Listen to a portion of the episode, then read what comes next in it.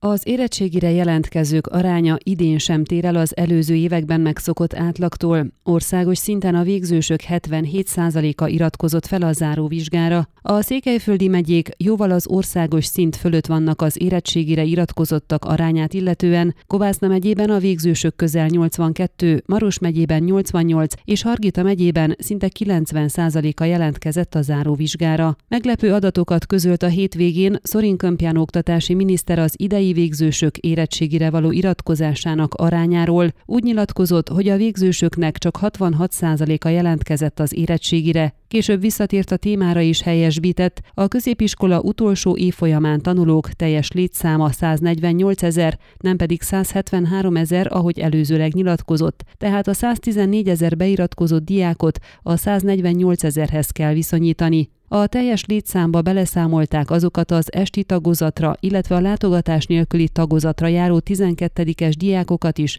akik idén még nem érettségiznek, csak jövőben. A helyes adatok szerint tehát nem 66%-ot, hanem 77%-ot jelent a 114 ezer tanuló, aki megméretkezik a záró vizsgán. Ez a szám hasonló a korábbi évekhez, idén sem kiugróan alacsony az érettségizők aránya. A székelyföldi megyékben még ennél is nagyobb az érettségi vizsgára iratkozottak száma, ezért is okozott meglepetést a megyei tanfelügyelőségeknek a miniszter által közölt téves szám. Kovászna megye 17 középiskolájából 1152 jelentkező iratkozott be összesen az érettségire, 336-an a román tagozatról, 816-an a magyar tagozatról. Az idei végzősök közül a diákok 81,9%-a iratkozott be érettségire, míg 164 jelentkező a korábbi osztályokból származik.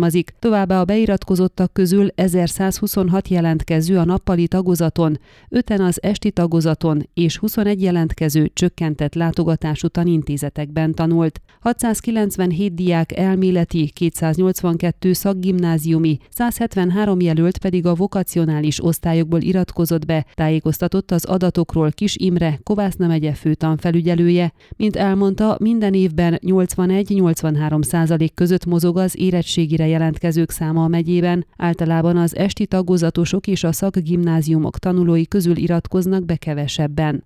Maros megyében összesen 3651 diák végezte el a 12. osztályt idén, és 323 tanuló a 13. osztályt. Összesen 3532 diák iratkozott be érettségire. Tudtuk meg a számadatokat Irémie Máté Kaméliától, a Maros megyei tanfelügyelőség sajtófelelősétől. Ez azt jelenti, hogy a Maros megyei végzősök 88%-a iratkozott be a vizsgára, arányaiban Hargita megyében még ennél is többen jelentkeztek idén.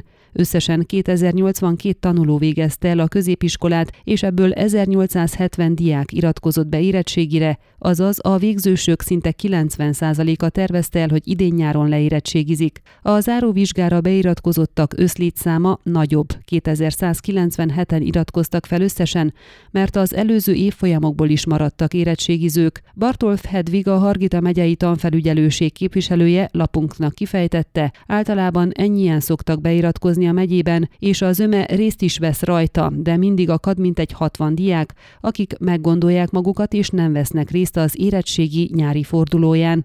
Olyan tanulói szokott lenni, aki úgy dönt, hogy most csak két tantárgyból megy el vizsgázni, és a többit az érettségi nyárvégi fordulójára hagyja. Június 25-ig lezárul a végzősök nyelvi és digitális kompetenciáinak megfeleltetése és elismerése, hisz a szóbeli idén is elmarad. Majd június 28-a és július 1 -e között kerül sor az érettségi írásbeli vizsgáira. Az eredményeket július 5-én közlik a diákokkal. Ön a Székelyhon aktuális podcastjét hallgatta. Amennyiben nem akar lemaradni a régió életéről a jövőben sem, akkor iratkozzon fel a csatornára, vagy keresse podcast műsorainkat a székelyhon.pro portálon.